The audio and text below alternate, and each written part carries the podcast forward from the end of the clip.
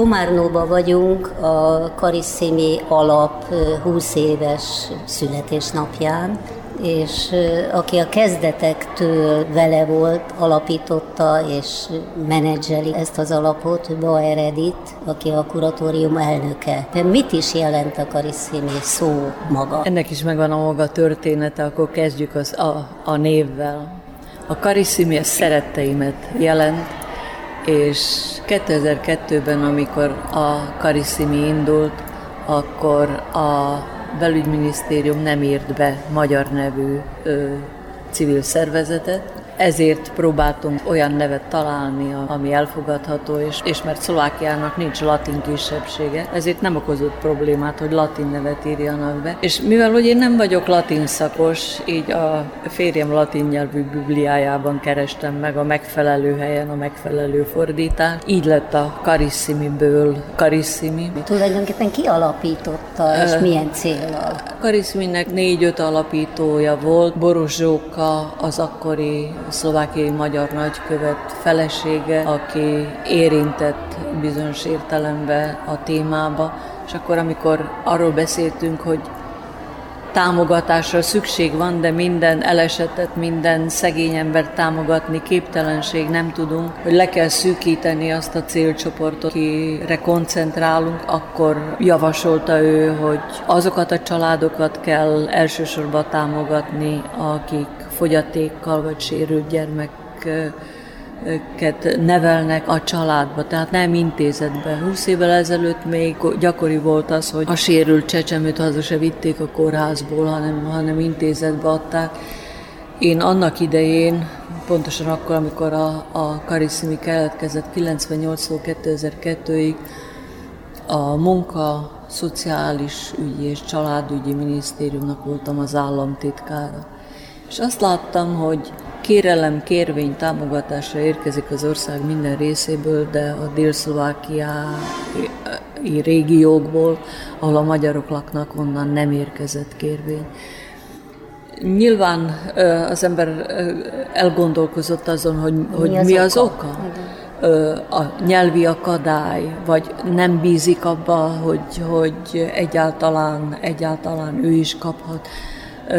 Nem nyomoztunk utána soha, de azt láttuk, hogy szükség van arra, hogy legyen egy olyan magyar szervezet, ahova magyarul fordulhatnak. A, a hálózat, a szakemberek hálózata nagyon gyér volt, és nem igazán létezett. Az, aki beszélt magyarul, az sem mindig vallotta be, hogy magyarul is tudna szólni a betegekhez. Segítségnyújtásnak az volt az akadálya, hogy nem beszélték a nyelvet, illetve valószínű, magyarul valószínű, ért, valószínű ez is közben jár, de a szakemberekkel való kapcsolat ez azért volt fontos, hogy anyanyelven is történjen.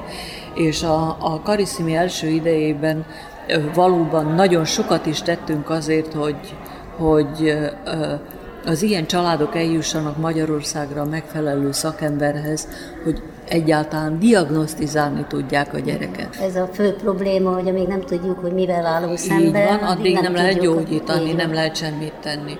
Ma már a helyzet egy kicsikét világosabb, mert ez a hálózat is többé-kevésbé kialakult, hogy ott a, a, a segíts, segítsünk ma mozgalom, amelyik föltérképezte a magyar orvosok, magyar szakértők hollétét és, és elérhetőségeit, és hát így, így alakult folyamatosan a Kariszimi helye is is a, a társadalomban. Mi, valójában mi ma azt lehet mondani, hogy történelmet írtunk, mert egy hézakpotló dolog volt az, az, amit tettünk, de azóta a környezet lényegesen megváltozott. Nem csak szakértőből van több, hanem, hanem a, a különböző segítőszolgálatok kialakultak, amik akkor messze nem léteztek. Tehát ma azt látom, hogy a pszichológus, a gyógytornász, a logopédus kialakít egy csoportot, és ugyan fizetségért, de szolgáltatnak. Egyáltalán hozzá lehet jutni? Egyáltalán hozzáférhető az ilyen szolgáltatás, és anyanyelven hozzáférhető. Nem azt mondom, hogy mindenütt. Tehát maga a, a, a környezet is változott, keletkeztek az új kicsi civil szervezetek, amelyek sokkal célzottabbak, vagy csak egy betegségre, vagy egy régióra, vagy, vagy egy-egy személyre koncentrálnak. Tehát a környezete is megváltozott, a Kariszim igyekszik ehhez alkalmazkodni. Ma már a kialakult presztízse folytán egy kicsit inkább ilyen koordinátori szerepet tölt be, kicsit segítő szerepet tölt be a különböző civil társulások közt. Beszélgettem szülőkkel, meg, meg érintettekkel is. Többen elmondták, hogy ott helyben ők hogyan alakították Igen. ki a, a kis csoportjaikat, és igazából ez a segítség, mert ők tudják ott helyileg, hogy mi az, amire szükségük Így van. van. Ha jól értettem, akkor a kezdetben elég nagy, vagy elég sokrétű volt a kapcsolat a magyar szakemberekkel. Ez ma is így Igen. van? Ma is így van, lehet, hogy ma már nem, nem annyira intenzív a kapcsolat, a kapcsolat megvan, különböző, különböző alapítványokkal természetszerűleg. Az egyes szakemberekkel talán most már kevesebb, kevesebb az igény, mert meg, megvan itt a szolgáltatás, megvan itt a, a szakember. Talán, talán ott is, ott is nagyot ö, sikerült ö, lépnünk, hogy, hogy kialakultak ezek a hálózatok. A Kariszmi lapja az például egy olyan, olyan útörő tevékenységet végzett ezen a területen, hogy, hogy egyrészt egyrészt közel hozta ezeket a szakembereket, bemutatta a szakembereket, mivel foglalkozik, esetleg még valami tanácsot is adhatott, valamilyen, valamilyen általánosan hát hasznosítható. Hát Erika szerepét ebben, aki a főszerkesztője ennek a... Az, az természetes, Erika az, Erika az egyszemélyes, egyszemélyes mindenes ennek a lapnak, és nélkül a lap se létezne. Igen, én rendszeresen megkapom, és, és rendszeresen és továbbítom is azoknak, akikről úgy gondolom. Nagyon, nagyon nagyra becsülöm valóban a, a, a tevékenységét ezen a téren mert ő, őszintén megvalva nélkül ez a lap nem létezne. Mi a tervük az elkövetkezendő húsz évre? Az akadályok leépítése. Bár mennyiszer voltunk is válaszúton és válságban, hogy nem tudtuk, hogy érdemes-e tovább menni ezen az úton, de úgy gondolom, hogy, hogy, hogy még sok munkánk van, hogy az akadályokat a fejükben és a köztereken, a középületekben leépítsük. A Karizimi újságnak, aminek Tóth Erika a főszerkesztője, több munkatársa is van. Az egyik munkatársukkal készítettem interjút, aki, aki egy nagyon sajátos élethelyzetben van. Stakó Zsolt nem tud beszélni. Csak az írásaival tud kommunikálni, és autodidakta módon tanult meg írni, olvasni, és nyelveket is. Fantasztikus írásokat közöl a Kariszimi újság Takó Zsolt tollából. Ővele beszélgettem, illetve édesanyja segítségével próbáltunk kommunikálni Zsoltal.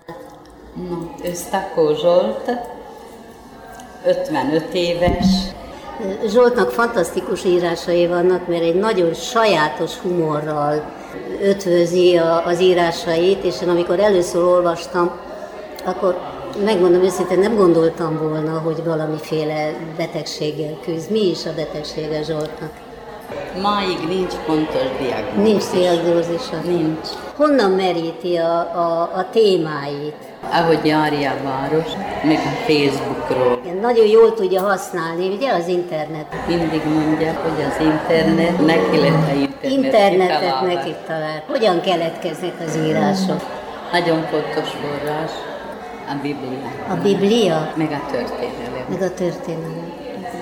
Nagyon okos írásai vannak, és nagyon nyitott a világra. Mikor úgy megbetegedett utána, azt én is olyan rossz állapotban voltam. Hát ez természetes. És akkor mindig úgy mondta, hogy mit gondolsz, hogy nekem nincsenek rossz napjaim. Veszem a Bibliát, uh-huh. és olvasom, és akkor engem az úgy megbuktak, meg. Igen, hát a hit az, az sokat számít a hit. És hogy telnek a napjai Zsolt? Mit csinál? Írok meg olvas. Ő úgy mondta, volt ilyen mozgássérült barátja egyik, és kérdezte tőle, hogy nem unatkozó, és azt mondta, ha nekem két nap volna egybe, akkor is keves. 11 óráig mindig a gép előtt. Sokan megirigyelhetnék ezt a mentalitást, ami önnek van. Minden tiszteletem ezé a fiatal emberé, aki kerekesszékével járja a várost, és gyűjti a témát, gyűjti az információkat. Angol, német és szlovák nyelven olvas, naponta forgatja a Bibliát, és bár csak egy ujjal tud gépelni, már a hetedik regényénél tart. A színház teremben egy nagyszerű előadó estet is hallottunk, és ennek az egyik szereplője, aki egy gyönyörű verset mondott, kérlek mutatkozz be. Hetrec Balázs vagyok. És mi volt a vers, amit elmondtál? Örmezei Erzsébet a harmadik. A harmadik gyönyörű, és a szeretetről szól. Igen. Tudjuk. Itt van édesanyja is. Én Petőc Erzsébet vagyok, szintén Dunaszerdehelyről. És hogyan kerültek kapcsolatba az alappal, az alapítványjal, hiszen a Kariszimi 20 éve működik. Dunaszerdahelyen létező mentálisan sérültek társulásának a, a tagjai vagyunk születésétől fogva. Mi szülők alapítottuk ezt, a, ezt az alapítványt, és mi ezáltal vagyunk kapcsolatban a Kariszimivel is. Hogyan tudnak segíteni nekik? Mert a szervezetünknek már szakemberei is vannak, akik foglalkoznak ezekkel. Gyógytornászok, pszichológusok? Pszichológusaink is van, van, gyógytornászunk is, torna van nekik. Balázs, tehát jársz tornázni, táncolni? Igen, tornázni és táncolni is szoktam. Sütni. Nem unatkozok is. Nem unatkozok. Föltalálom magamat. Nagyon helyes. Rajzolok. Látszik is rajtad, igen. Vagy pedig tanulom a kis herceget is. Hát gratulálok Balázs, nagyon szépen mondtad ezt a verset. Nagyon sokat segített még egyszer, és köszönet mindenkinek, aki aki a Kariszimit is támogatja. A felvételeket a Komárnói Jókai Színházban Torda Judit készítette.